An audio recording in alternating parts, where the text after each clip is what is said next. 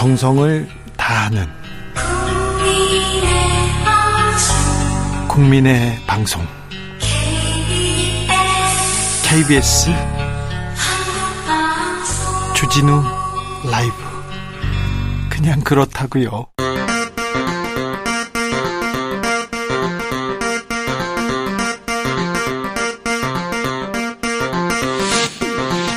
주진우 라이브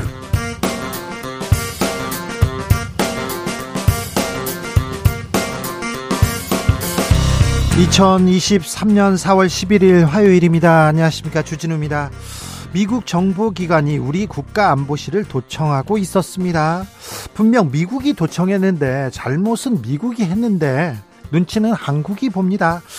대통령실은 터무니없는 거짓 의혹이라고 선을 그었는데요.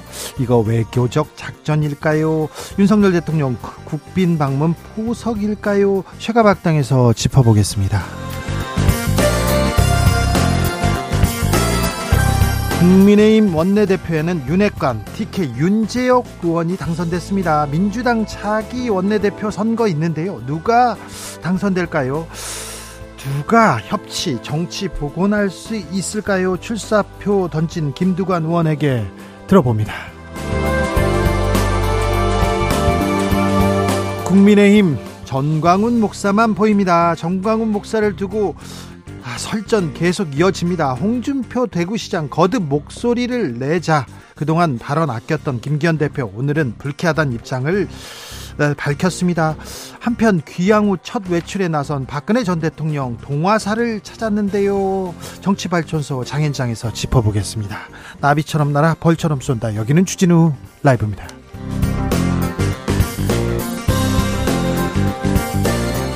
오늘도 자중차에 겸손하고 진정성 있게 여러분과 함께 하겠습니다. 비가 많이 옵니다. 바람이 많이 불어요. 아, 아침에 어둡고 바람이 많이 불고, 오, 이거 정말에 가까운 영화에서나 나올 듯한 그런 날씨다 이렇게 생각이 됐는데요. 어, 퇴근길 아, 조심히 귀가하셔야 합니다. 조심히 가셔야 됩니다. 강릉에도 비가 좀 왔으면 좋겠어요. 강릉에 큰 산불이 났는데 지금 아 빨리 좀 왔으면 하는데 음 그렇습니다. 이런 날 있지 않습니까? 이렇게 비 오고 바람 불고 어둡고 막 그런 날 이런 날은 정말 아무데도 안 나가고 싶다. 집에만 있고 싶다. 그런 분도 있고요. 아 나는 뭐 하고 싶어요. 어, 바다 가서 수영하고 싶어요. 그런 사람도 꼭 있어요. 꼭 있어요. 제 친구 꼭 그렇습니다. 비 오는 날은 또 부침개 부쳐 먹어야지 이런 사람이 있고요. 아이고 비 오는 날은 소주지 그렇게 얘기하시는 분은요. 어, 맑은 날도 소주입니다. 그분은. 네. 예? 그분은 음, 눈 오는 날은 맥주로 바뀔 수 있으나 거의 대부분 어, 비슷한데 이렇게 비 오는 날, 비바람 치는 날 이런 날은 어떤 음식 어, 먹고 싶으세요? 뭐 하고 싶은지 싶으신지 알려 주십시오. 저는 운동해요. 그런 분들 좋습니다. 샵 9730 짧은 문자 50원, 긴 문자 100원이고요. 콩으로 보내시면 무료입니다. 사연 보내 주시면요.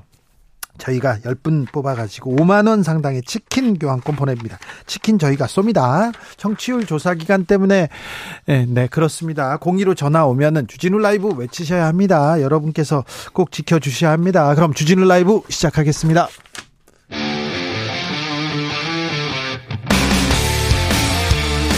탐사보도 외길 인생 20년.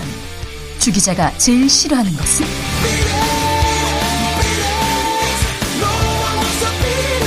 세상에서 비리와 부리가 사라지는 그날까지 오늘도 흔들림 없이 주진우 라이브와 함께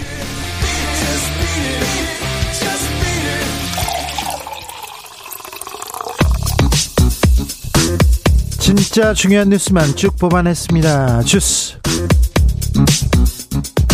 정상근 기자 어서 오세요. 안녕하십니까.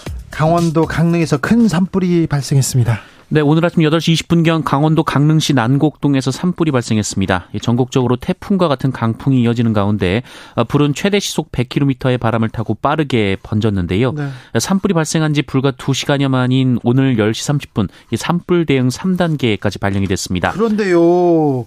바람이 불어서 그런지 그 피해가 컸어요.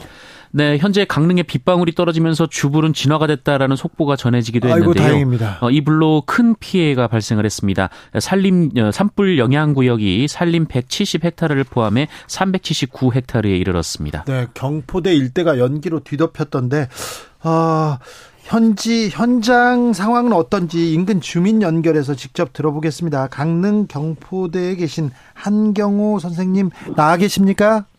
아, 예, 여보세요? 네. 네네네. 네. 아, 지금 어디에 네. 계신지요? 아, 지금 전소된 제 지금 집에 와 있습니다. 아이고 집이 전소됐습니까? 예, 예, 예. 아이고 상황 어떻습니까? 주변 상황은? 아, 지금 뭐, 다들 망연자실하고 있고요. 예.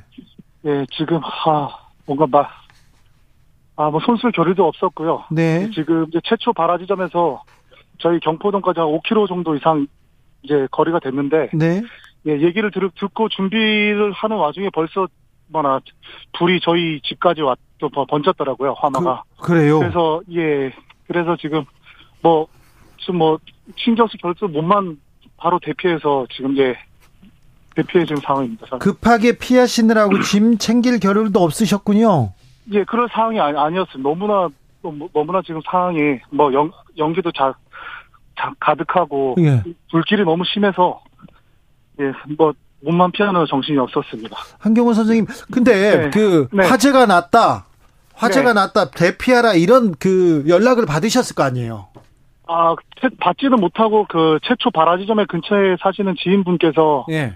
예, 거, 그, 경포동 괜찮냐 해서, 나와보니까 저 멀리에서 연기가 너무나 심하게, 뭐나, 나더라고요. 네. 그래서 그- 그걸 감지하고, 바로 준, 준비한 찰나에 벌써 저희 집까지 번, 번졌더라고요. 정부나 지자체에서 대피하라 어떻게 지금 산불이 났다 이런 연락은 예, 못 받으셨어요? 그, 예, 그런 건 전혀 못 받았습니다. 그, 그, 살, 그 산에 멀리서 그 연, 연기를 보고 대피를 하고 난 후에 이제 긴급 문자가 오더라고요. 네. 오늘 지, 지금은 산불은 진화됐습니까? 예, 벌써 다 뭐, 다 타버려서, 예. 예, 뭐, 다 타면서 이제 뭐 비가 좀 내리더라고요. 아이고. 예, 어느 정도의 지금 뭐 진화는 됐는데 네. 아, 지금 경포동 자체에 모든 뭐뭐 펜션이나 뭐 되게 목조 주택들이 너무 많아서 네. 다 다들 이제 사- 뭐 살림들과 다 근처에 있어서 어떻게 뭐 할 수 있는 방법이 없었습니다. 산불 원인은 밝혀졌습니까? 아, 그 뭐 정확한 원인은 모르겠는데 이제 뭐뭐 들어보니까 이제 가, 그 너무나 센 강풍으로 인해서 그 소나무가 이제 부러지면서 뭐 전신주에 이제 전선이 끊어지면서 바, 발화가 됐다는 얘기가 지금 들리고 있, 거 든요 네. 예, 그래서 그 정확한 원인은 잘 모르고 지금 주변에서 그런 얘기가 지금 들리더라고요. 주변 아, 분들도 피해를 많이 입으셨죠. 좀 대화를 해보셨습니까? 예, 뭐 다들 지금 뭐 대할 찰나도 없이 뭐 대피소에 이제 강릉 이제 그 대피소 그 아이스 아레, 아레 나가 있어요. 네. 대피하고 지금 다들 망연자실하고 그냥 뭐 다들 뭐다 짐, 짐한번 못 사고 다 다들 대피하는 정신이 없었죠. 그런데 해마다 이맘때 특별히 네네네. 그 산불이 어, 많습니다. 더 잦아지고 있는데 정부나 강원도에서 대책을 좀 마련하고 어떻게 하라고 이렇게 얘기하고 있습니까? 아, 뭐 이제 산불 근무나 이런 것들 좀 집중적으로 하는 것 같은데 이제 막상 불이 나니까 이제 초동 대치가 빨리 안 되는 것 같- 같은 느낌이 좀 든 것 같기도 하고요. 예. 예, 지금 그렇습니다. 지금 아니 근데 선생님도 봄에 봄에 이거 네. 산불 걱정이다 이렇게 좀 우려하고 있었을 거 아니에요. 예예예 예, 그렇죠. 마- 그렇죠. 많이 건조하니까 예예예. 예, 예.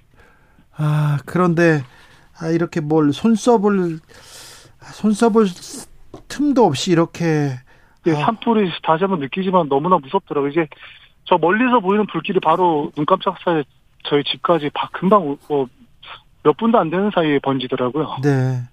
네. 아무튼 그 정부에서 빨리 대책을 세웠으면 합니다. 아 피해가 예, 제발 좀, 네. 피해가 큰데 또 아 이거는 좀 그 손을 써주세요 그렇게 생각하시는 게 있습니까? 어, 빨리 빨리 이제 후속 조치를 해서 뭐 재난지원 선포를 하든가 해서 예. 뭐 지금 이재민들을 위해서 뭐 뭐 재난 물품들이나 구호 물품들을 해서 또 조, 빨리 뭐 새 보금자리를 빨리 마련할 수 있게 좀 대, 대책을 좀 구해줬으면 하는 바람입니다. 알겠습니다. 참 네. 힘내시고요.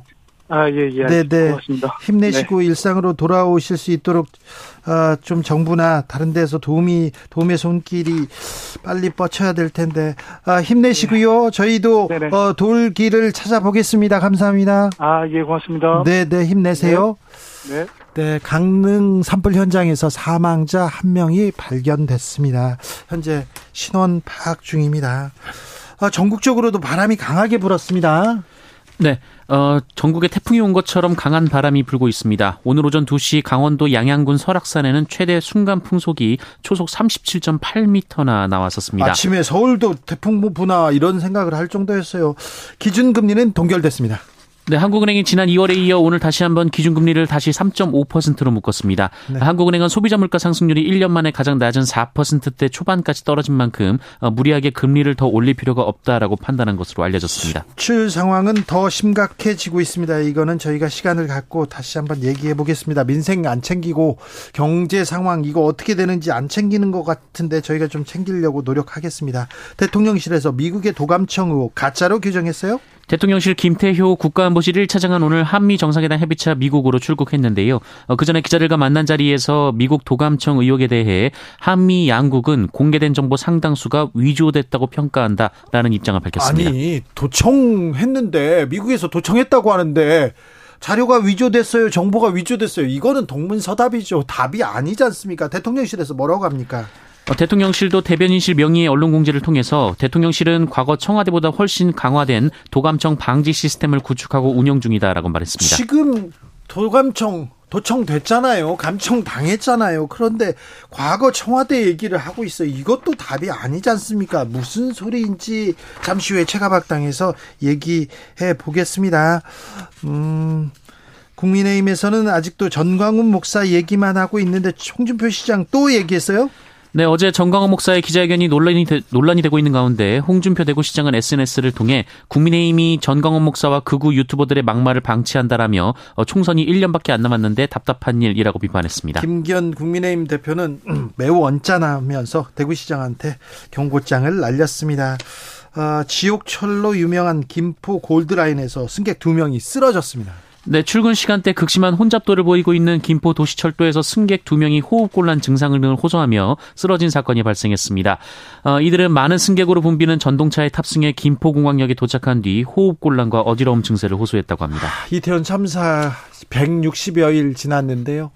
아, 참사에서 우리가 좀 배워야 될 거 아닙니까? 좀 더 나은 세상, 좀 더 안전한 사회 만들어야 되는데 아, 이런 뉴스를 봤네요. 서울시가 이태원 유가족들에게 변상금을 요구했다고요? 네, 12구 이태원 참사 유가족 협의회에 따르면 서울시가 서울광장 합동 분향소를 설치하고 운영한 데 따른 변상금 2,899만 2,760원을 요구했다라고 주장했습니다. 네. 아, 배승아 어린이의 발인이 오늘 있었어요?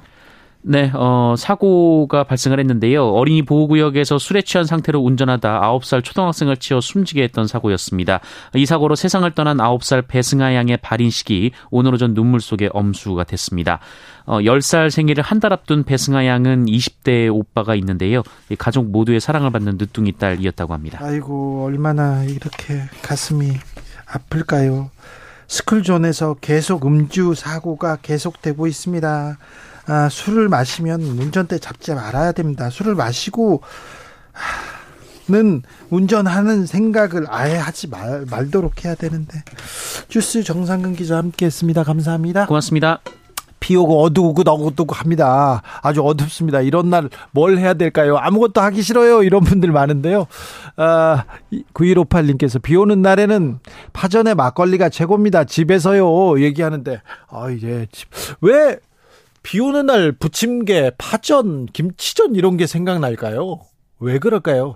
지, 지글지글 이런 것 때문에 그런가요? 네. 그런가요? 4364님 춥고 비 오는 날에는 따뜻한 수제비가 생각나네. 수제비 칼국수, 아, 이건 또, 또 진리죠. 비 오는 날 햄버거야. 이렇게 얘기하는 사람들 분명히 있어요. 제 아는 분도요, 제 지인은요, 어, 뉴욕 가면 꼭 육개장 먹는다고. 뉴욕은 육개장이야. 이렇게 얘기하는 사람도 있습니다. 음. 852님, 전 찜질방 가서 마구마구 지지고 싶습니다. 그러면서 식혜 한 잔, 캬, 그렇죠. 그렇죠. 예, 등에, 등 지지는 거, 이것도 좋죠. 정소영 님, 비 오는 날에는요, 빨래가 하고 싶어요. 왜 이렇게 빨래가 하고 싶은지 그동안 미뤄놨던 빨래를 왜 비 오는 날 하고 싶은지 모르겠습니다. 가끔씩 빨아서 실내에 널기도 합니다. 이상해요. 아, 네. 그럴 수 있어요. 아, 잘하셨어요. 잘하셨어요. 음, 아, 이민우님께서 저는 비 오는 날이요 공포 영화가 보고 싶어요. 어릴 땐 비 오고 천둥치기도 해서 막 무서웠는데 나이 드니까 웬만한 건 무섭지도 않고요. 고물가에 월급 오르지 않는 현실이 더 무섭습니다. 얘기하는데 아이고 그렇지요. 현실이 무서워요. 정치권 무섭습니다. 1007님 오늘 오전에 병원 가서 진료 대기하고 있는데요. 생각지도 못한 시청률 조사 전화 받아가지고 주진우 라이브 확실하게 대답했습니다. 기분 좋게 애청합니다. 칭찬해 주세요. 칭찬합니다. 네. 어, 치킨 드세요. 네. 많이 드세요. 네. 주진우 라이브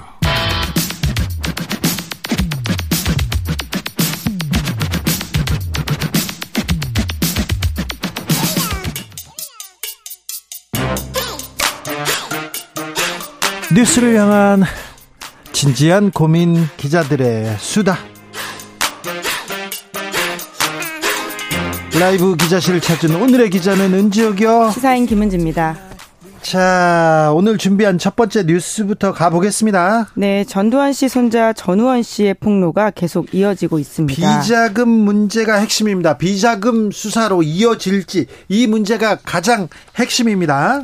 네, 그렇죠. 이제 언론 인터뷰를 통해서 보면 그 단서들이 꽤 나오고 있거든요. 그렇죠. 뭐 계좌도 공개하고 어디에 비밀 통로에 뭐 비밀 금고에 돈이 쏟아졌고 누구한테 목동 아파트 사줬다고 전두환 씨 며느리도 입을 열었잖아요. 네, 굉장히 자세하게 연희동 내부 자택 이야기도 하고 있고요. 마치 네. 영화처럼 숨겨진 금고의 사실을 알렸기 때문에 네. 수사할 수 있는 부분들이 굉장히 많다 이렇게 이해할 수 있는 것 전두환 같은데요. 전두환 씨 비자금을 환수하려고 했는데 너무 재산을 다른 데다 어, 다른 데다 이렇게 뭐라고 해야 되나요?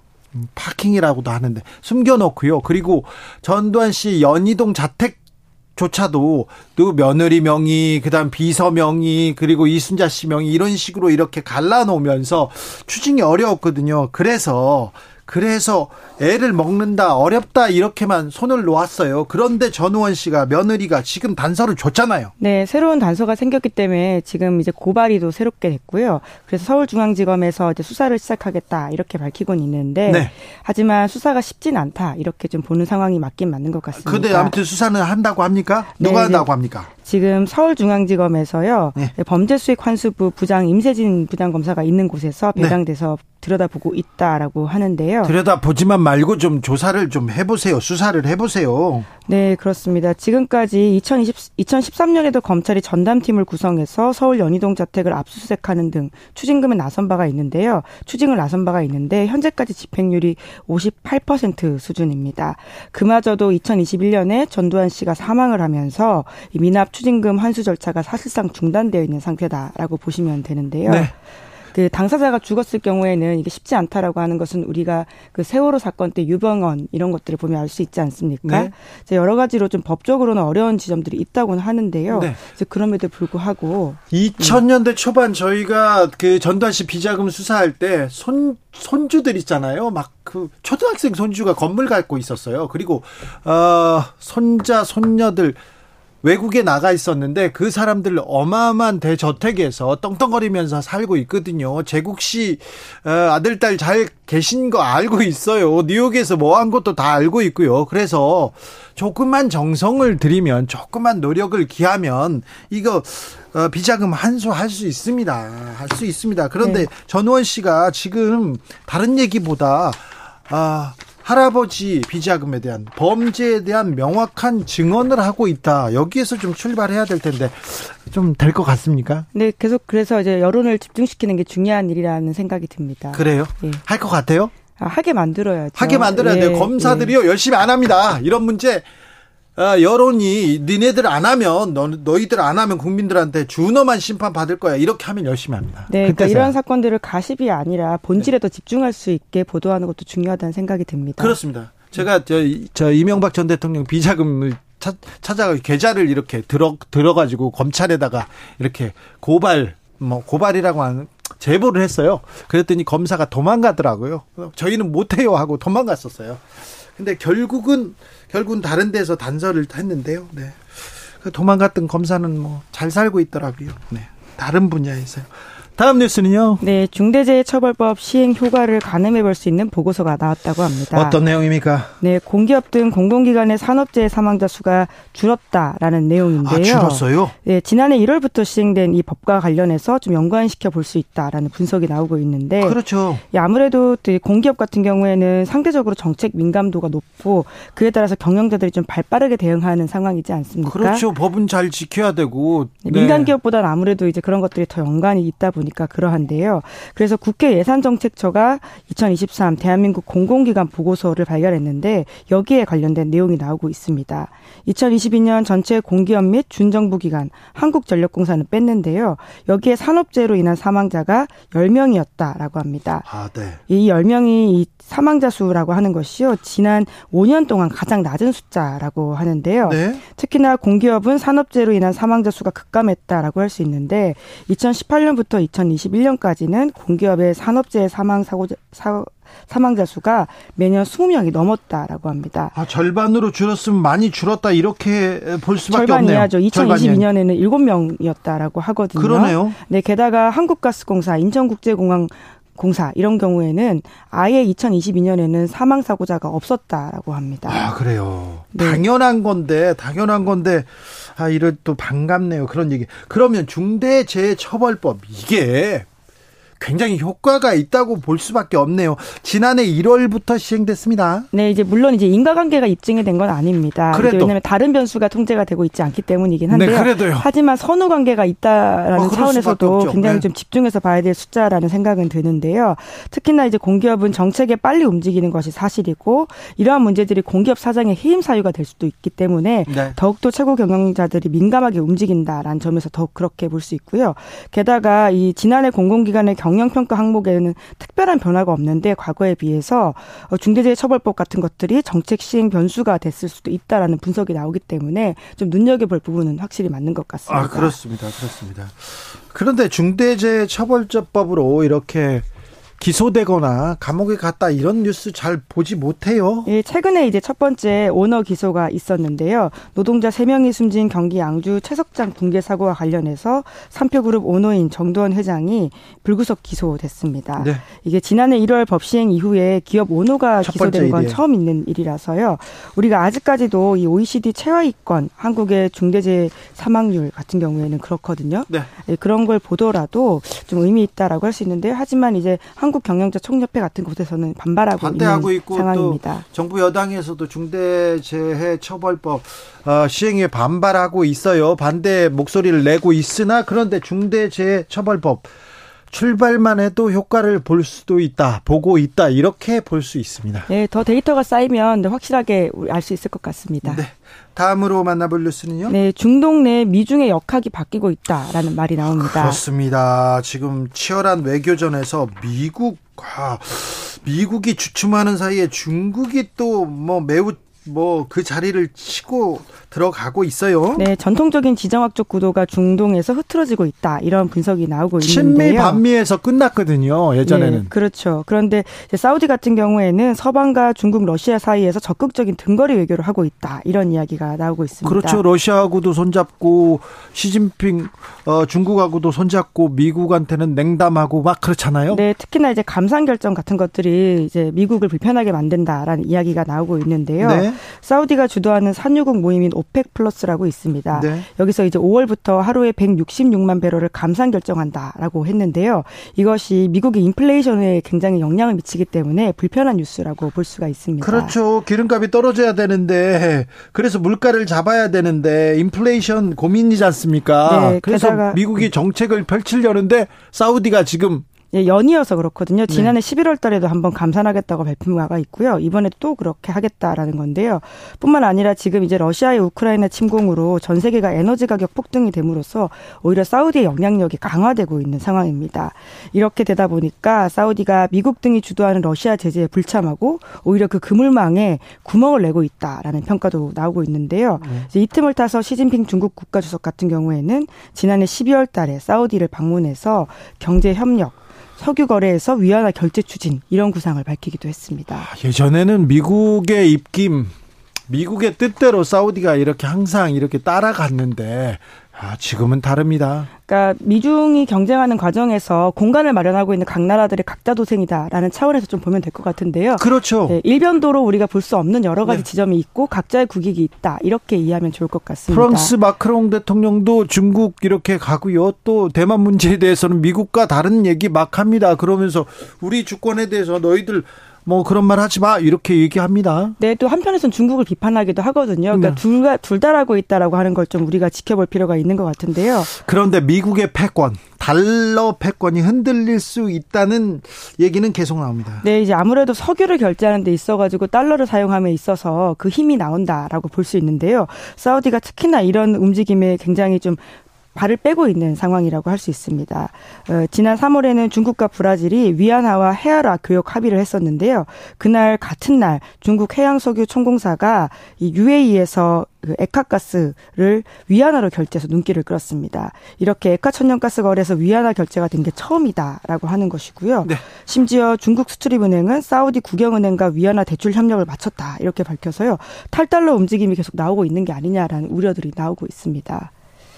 이런 움직임은 전세 확산될까요? 어, 어떻게 될지 좀 지켜봐야 될 것 같은데요. 물론 달러는 여전히 패권을 유지하고 있겠지만 네. 미국이 1974년에 사우디와 페트롤 달러 체제를 확립함으로써 굳혔던 달러 패권이 흔들린다라고 하는 것만으로도 굉장히 전 세계 주목을 끌고 있는 뉴스라고 할 수 있습니다. 기자들의 수다 시사인 김은지 기자와 함께 했습니다. 감사합니다. 네, 고맙습니다. 교통정보센터 다녀오겠습니다. 김한나 씨.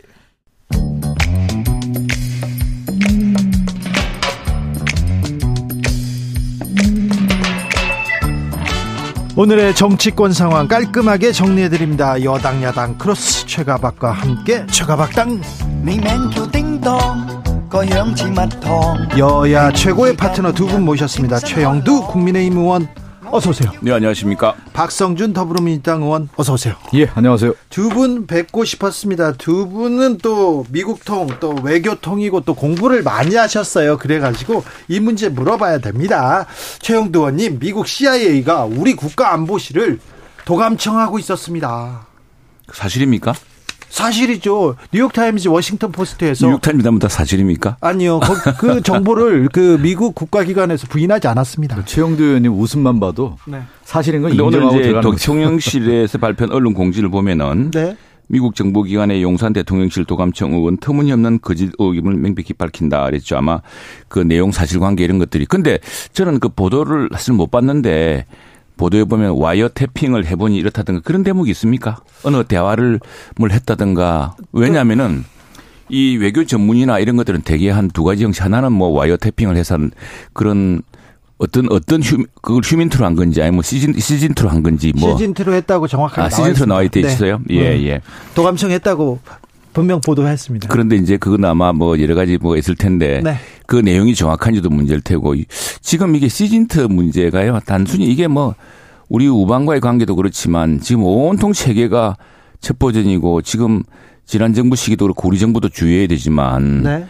북한의 해커들이 우리 그 뭐 국가기관을 다 해주고 다니고 심지어 뭐 저 코인 같은 것도 가져가고 막 이런 세상 아닙니까 지금 예. 굉장히 cyber security라든가 이런 그 도감청 wiretapping이라든가 이런 데 대한 그 감청을 감시할 수 있는 자산이라든가 이게 중요해졌다 볼 수 있겠고요.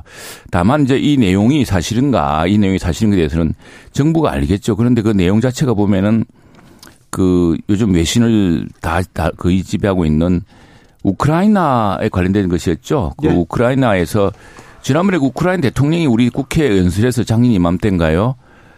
우리한테 좀 무기를- 무기를, 좀 달라고 네네. 했었죠. 근데 우리 정부는 이제 좀 곤란하지 않습니까? 러시아 네네. 정부의 입장이 있기 때문에. 그런데 뭐 그에서 이제 폴란드를 통해서 우회를 하는데 어떨 것이냐 그런 대화 내용이 나- 담겼다 그래요. 그런데 그 지금 대통령실의 내용을 보면은 그건 사실이 아니다라고 이야기하는 거 보면은 실제로 그 대화가 그 두 사람이 했다는 대화가 그 내용이 진인지 아니면은 어, 외교가에서는 여러 가지 내용을 전언을 해가지고 두 사람의 그 따르면 이렇게 해서 서로 전문을 주거나 뭐 이런 수가 있기 때문에 실제로 그것이 어떤 시즌트를 어떤 시즌을 통한 것인지 했, 했다면은 그것도 뭐 그 가능성까지도 놓치지 말고 대비를 해야 되고요. 또 만일 그것이 드러나면 강력히 항의를 해야죠. 근데 저는 이제 그 용산 대통령실이 왜 이렇게 덮으려고만 하는지 모르겠어요. 어, 사실이 아니고 뭐 유조다 이렇게 얘기를 계속 하고 있는 것 같은데 지금 뉴욕 타임즈에서 문건에 미국이 포탄을 우크라이나에 지원해달라고 압박하면 한국 정부가 해법을 고심하는 내부 논의 과정 이 내용이 고스란히 담겼다는 거 아니에요? 그 당사자가 아, 김성한 국가안보실장이고 이문희 외교비서관의 대화에 대한 내용이 지금 있었다는 거 아니겠습니까? 구체적이고 그 사실 자체에 대한 내용을 보도를 보면 이게 진실에 가깝다는 것을 우리가 알 수가 있는 건데 왜 대통령실에서 이렇게 어, 덮으려고 하고 없는 것처럼 얘기하려고 하는 것이죠? 이 문제가 오히려 있다고 하면 국민들이 이 사실이 어떻게 된 것인지 도청 감청이 됐다고 하면 주권 침해 요소가 있는 것인데 대통령실이 당당하게 이 문제에 대해서 진실을 밝히려고 노력하고 이런 문제가 있다고 하면 미국에 대해서 항의하고 위원회 방지하고 차단하고 단절해야 대통령실의 태도인 것이지. 우리나라 대통령실이 이게 도감청됐다라고 하는 것 자체가 여러, 상당히 지옥스러운 거 아니겠습니까? 여러 가지 아니 제가 이 말씀 꼭 드리면 생각해봐야겠죠. 아니, 아니 제가 이, 이 말씀 꼭 드리고 아니 제가 말씀드릴게요. 미국이 이 도감청이라는 게 우리나라만 했습니까? 영국도 하고 독일도 하고 프랑스도 하고 뭐 어마어마하겠죠. 몇 해 전에도 큰, 큰한 문제가 2년, 됐습니다. 제가 기억나는 게 2년, 2년 전에 21년도에 네. 미국이 그 메르켈 메르켈과 또 마크롱인가요? 네. 그 다 도감청 해가지고 문제가 되니까 메르켈이 강력하게 항의하고 용납할 수 없는 일이라고 했고 마크롱도 항의하고 그러면 저는 이렇게 일국의 대통령이나 일국의 대통령실 정도 되면은 이러한 문제에 대해서는 강력하게 항의하고 재발 방지 대책을 마련하는 것이 마땅한 것이죠. 여기서 아니 여기서 제가 이 얘기를 하는 게 아니 태도의 문제라 민주당은 안 할 거라 생각하고 그렇게 아니 믿을 수 없다. 믿을 수 없다. 뭐 이런 식으로 얘기하고 뭐 남의 탓 얘기하고 이, 이, 이 이런 태도가 저는 아니죠. 마땅하지 않다는 거죠. 어 먼저 왜 위조라고 하고 사실 아니다라고 얘기합니까? 이거 볼 때는 거의 사실인데. 했지만 이 사실 등을 포함해서 미국 당국도 파악할 게 있을 테고 지금은요 정보전이라는 게 온갖 역정보, 허위 정보로 교란시키는 거 아니에요. 우방 간의 관계도 교란시키고 지금 지난 미국 대통령 선거 때 예컨대 페이스북이라든가 이런 걸 통해서 얼마나 많은 허위 정보가 쏟아졌습니까? 가짜 뉴스 그걸 가지고 뉴스도 만듭니다. 뭐 뉴욕 타임즈 같이 여러 가지 어, double check를 했겠지만 그 역시도 그 정부의 소스가 어딘 것인지 미국 정부도 그런 내용 예컨대 지금 어느 나라들이죠 다른 나라 우방들은 그 내용이 사실과 다르다라고 이야기를 했습니다. 이 우리뿐 아니라 몇 군데에서 동시에 지금 그런 사실이 있다고 했죠. 그렇죠. 지금 다른 나라 우방에서도 우방 국가에서도 그것은 사실이 한 일본이 그랬습니까? 아니면 외국도 하나 지금 비슷한 사례가 있어가지고 그 내용은 사실이 다르다라고 이야기했습니다. 그런데 이제 미국도 그 확인을 구체적으로 확인하겠지만 그게 사실이면 이제 단호해야죠. 우리 아무리 외교 관계지만 그렇죠. 우방, 우방이지만 그 문제에 대해서는 사과라고 해야죠. 사과를 할 수 있죠. 예. 네. 그러나 그것은 사실 확인을 파악한 뒤에 자, 이야기고. 최영두 원님처럼 자 사실 확인 해 보자. 내용이 어떤 내용인지는 모르지만 도감청 했다면 그 문제에 대해서는 단호하게 사과라고 해야죠. 그럼요. 사과하겠죠 또. 뭐. 근데 이 얘기를 안 하는 거예요. 아니 얘기를 안 하고 지금 제가 얘기한 것처럼 하겠죠.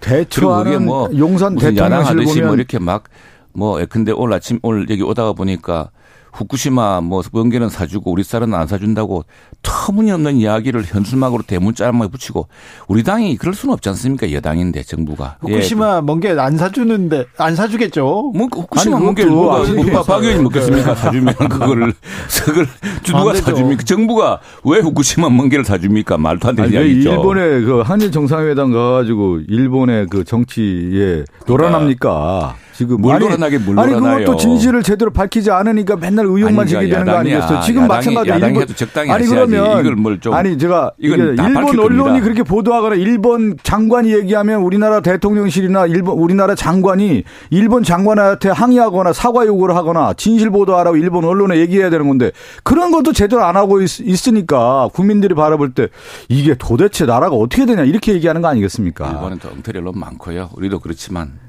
그거 일본 보도한 언론들이 다 엉터리라고 하면 그 되겠습니까? 뭐 요미우리도 하고 상케이도 하고 다 하지 않습니까? 요미우리도 했다고 예예. 예. 아니 우리 정부가 안 했다는데 우리 정부를 믿어야지. 아니 일본 장관들이 얘기하고 있잖아. 장관들이 관방 장관도 얘기, 경제 산업상도 장관이 얘기하고 있는데 일본 정치인들이 장관들한테 그다음에 일본 그 정치인들이 자기 입장 유리하라고 일본, 장사하는 것이겠죠. 일본 전 총리가 그 얘기도 하고 보면은 스가 스가 요시히데죠. 어 스가 총리가 전 총리가 윤석열 대통령에게 그 이해를 구했다는 얘기가 있지 않습니까? 그런 것을 이해를 구해낸다고 우리 대, 우리 대통령이 받아들일 리도 아니 만무하고 스가 요시히데가 그렇게 얘기했다라는 거 아니겠어요? 그러면 아 니지 일본의 그걸 강하게 온갖, 온갖 그 자리에서 얘기를 하든가. 우파와 또 우리 저 한국을 생각하는 참 중도파가 있는데 온갖 사람들이 다 있는데 그래 자기들이 하는 주장을 모두 일방적으로 해야 그렇게 하는 게 제가 맞습니까? 자, 아니, 이거, 이거 하나 얘기해도 좀 되겠습니까? 분별해서 진실과 이야기합시다. 사실이 사실을 그럼요. 가지고 얘기해야 되는데 믿고 싶은 이야기만 하지 마시고 지금 여당과 야당 이 너무 다른 얘기를 하니까 아니, 그래요. 제가 자 우리가 아니 이만큼 제가 최 의원님 이건 이제 역사적 사실인데 제가 한번 이건 그 생각해 볼. 필요가 있을 것 같아요. 멀리 가지 마세요. 뭐 좀 멀리 틀리- 가요. 좀 멀리 수 있어. 김옥균이 네. 일본 우리나라 그건 개화파였잖아요. 그건 좀 사실 제가 조금만 제가 아니 제가 얘기를 이제 듣고요, 듣고 듣고. 듣고 네. 얘기했어요. 김옥균이 후쿠자와 유기치, 그러니까 메이지 유신을 했던 후쿠자와 유기치를 1882년도에 만나더군요. 그런데 김옥균의 생각은 뭐냐면 조선의 독립과 개화를 목표로 했는데 후쿠자와 유기치는 이 일- 조선의 개화 독립을 목표로 한 조선에 대해서 일본의 국가 이익을 실현하고자 만나는 거예요. 네. 근데 그 이익이 뭐였냐면 일본은 자시 아시아의 국가로서 아시아 연대론을 펴면서 대청 견제론이에요. 그러니까 그 당시 청나라를 견제하기 위해서 조선을 끌어들이는 것이죠. 이 전략을 사실 삼았는데 지금 보면 그런 흐름으로 가고 있잖아요. 일본이 야, 실질적으로 뭐냐면 대중국 참. 봉쇄 전략에 있어서의 일본이 가장 중요한 중심 국가가 되는 거고 아시아에 거기에 지금 한국이 들어가는 한미일 공조 체제로 들어가는 거 아니에요. 저는 그래서 구한말의 시대의 정치 지형하고 지금의 정치 지형이 비슷하게 좀 돌아가는 거 아니냐라는 걱정을 해서 오히- 얘기하는 거고요. 오히려 뭐 그 시기를 말씀드리면 그래 걱정하셔도 아셔도 아니, 됩니다. 걱정해서 얘기하는 건데 좀 제가 그 얘기를 해요. 너무 구- 김옥균이 그 당시에 보니까 개화의 사상은 있었지만 이상론적으로 관념론적으로 좀 접근했다라는 것이 그 시대의 시대의 규정인 거예요. 근데 일본은 후쿠자와 유기치는 상당히 현실적으로 리얼하게 사실주의적인 현실주의적인 정치 를 폈는데 그렇지가 그렇지 못했다는 거. 그러니까 지금 자, 제가 볼 때 윤석열 대통령이 너무 현실 정치를 본 그런 거 아니냐 그런 말씀을 드리려고 하는 거예요. 오히려 이전에 우리가 저 명청 시대처럼 뭐 그 시대에 훈, 어, 뭡니까 훈과하듯이 성리학하듯이 하는 태- 당이 어느 당인지 난 잘 봤으면 좋겠고요. 자 세상이 변하고 있- 끊임없이 변하고 있습니다. 다음에 그 지금 그 김옥균 이야기하고 했지만 그 당시에 조선 정부는 그 조선 책략이라고 저 황주 황 황중 황준원. 어 황준원인가요? 네. 그 중국의 외교 전략가가 음. 그때 그랬지 않습니까? 미국과 연맹 연대하고 일본과 묶어서 러시아에 대항하라 뭐 그런 다양한 전략이 있었을 텐데 지금은 뭐 그런 책략이라든가 다음에 그 김옥균 시대와 다르게 굉장히 세상이 복잡하지 않습니까? 그런 현실을 바탕으로 아, 해야죠. 제가 그 거기에 얘기를- 대해서는 아니. 저는 민주당의 우리나 우리 국민들이랑 큰 차이가 없다 생각합니다. 그런데 맞춰서 현실 전략을 그러니까 해나갈 다음에 이번 이번에 아니, 제가 제가 자꾸 한 말씀만 드리면 이거는 철저하게 밝혀내서 아무튼 최 해야지. 예. 일본의 전략이라는 게 구한말이나 지금이나 똑같다는 거예요. 그 본질이 같다는 거예요. 그 본질을 꿰뚫어보고 한국이 외교 정책과 외교 전략을 펼쳐야 되는 건데 그걸 제대로 안 했을 경우에는 제대로 보지 못했을 경우에는 우리가 당한다. 그 당하는 결과가 지금 이루어지고 있는 것이다. 자 그러면 일본하고는 앞으로 관계 안할 자, 겁니까? 일본 얘기 말고요. 이제 미국 얘기를 어떻게 정리할 건지 한미 정상회담도 일본의 있는데 그 수많은 한류팬은 어떻게 하십니까? 뭐냐면 제가 이 얘기를 왜 드리냐면 한일 정상회담의 이 문제를 제대로 인식을 제대로 못하면 네. 한미 정상회담도 제대로 못 가고 있다. 김옥균 시대까지 자, 한미 정상회담 코 앞에 두고 예. 도청 문제가 터졌어요. 근데 대통령이 외교적으로 그래 얘 외교적으로 이뭐 외교적인 뭐 제스처를 취할 수는 있으나 아무튼 우리 안방 우리 안보에 사령탑이 이렇게 뚫렸는데 이 문제에 대해서는 엄중하게 경고하고 제발 음. 그거는- 방지 그거는 이제. 이럴 수 있습니다. 우리가 원래 이 딱 용의주도하게 이 사태를 파악해서 나중에 만나가지고 바이든을 압박해 당신들 이룰 수 있느냐. 그렇죠. 어, 이 확실한 증거를 가지고 네. 아니 어떻게 뭐 그 모르겠습니다. 어디서 시즌트를 어떻게 확인했는지 그것이 다른 뭐 예, 근데 여러 가지가 있다 그러네요. 시즌트도 있고 라인 태핑도 있고 다음에 뭐 어, 코민트도 있고 엘린트도 있고 레이더 즉 레이딘트도 있고 여러 개 있다는데 그 정확히 밝혀가지고 당신들 이룰 수 있느냐라고 코미티에서 딱 이야기를 해야죠. 그리고 그런 것들은 상대방을 망신 주기도 이런 것보다는 재발 방지와 함께 네. 확실한 걸 해서 또 그걸 외교적 지렛대로 삼아야죠. 우리 국민들이 이렇게 자존심 상해한다. 우리 야당은 그럼요. 이렇게 들고 일어났다. 그걸 가지고 지렛대로 이렇게 또 외교전에 그런데 나서야 이제 될거 아닙니까? 민주당이 오버해가지고 이거 청와대 옮겨서 그랬다 이래버린 바람에 조금 아, 저는 오버하고 아니, 있어요. 지금 대통령실이 이제 우리 최영두 의원님이 얘기 잘했는데 용의 주도함이라는 게 지금 한일 정상회담 과정에서도 주도할게요. 전혀 없었어요. 섬세함도 없었고 준비가 제대로 안 됐다라는 아니, 건데. 그렇다고 김옥균까지 아니, 아, 제가 그 얘기 를 한 이유가 뭐냐면 일본의 본질을 우리가 잘 알아야 된다라는 차원에서 구한 말이나 지금이나 일본은 대청 경제론, 대중국 경제론 이것이 본질이라는 거예요. 그걸 왜 벗어나지 못하느냐. 그래서 우리가 잘 알아야 된다는 얘기고 그 다음에 미국에 가서 그렇게 하면 아니, 앞으로 잠깐만요. 그래 외교를 할 수가 없죠. 저도 좀 얘기할게요. 자, 자, 예.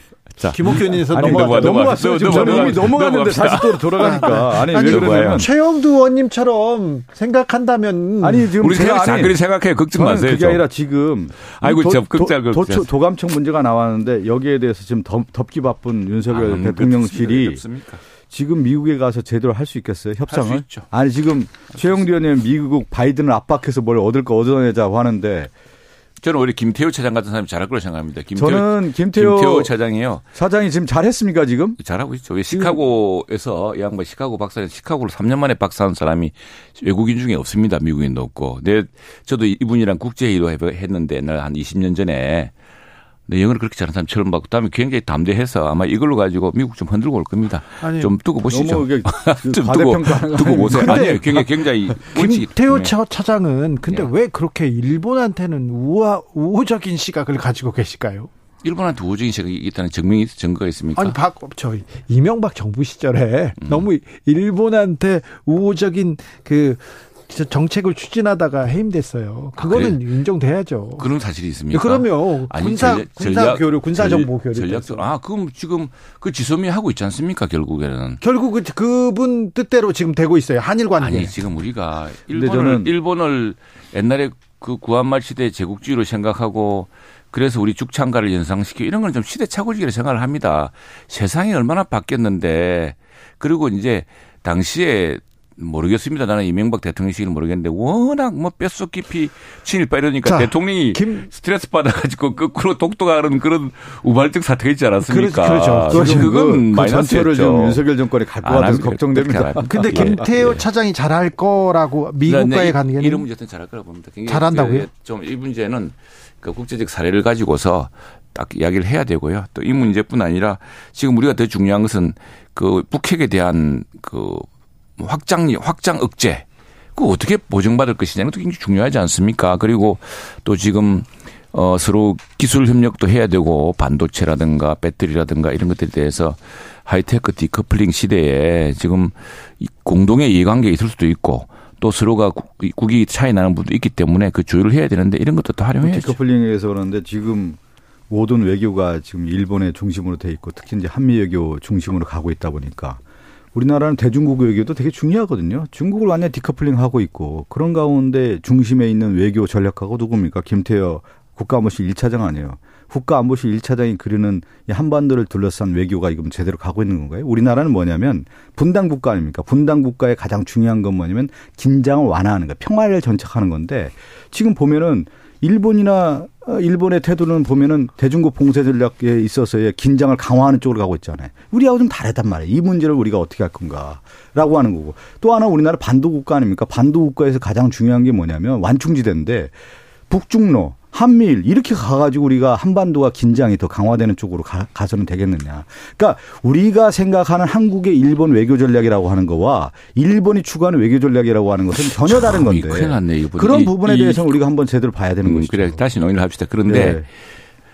고종이 마지막에 이제 그토- 고종으로 갑니까, 어, 다시? 고종 왜냐면 그시 나와서 고종이 마지막에 그토록 어 무슨 외교 관계를 맺어서 우리가 어 뭔가 국제적인 불안 속에서 주변 강국의 침략 위협 속에서 지키려 했던 나라 그래서 관계를 맺고자 했던 간지를 원했던 나라가 미국 아니었습니까?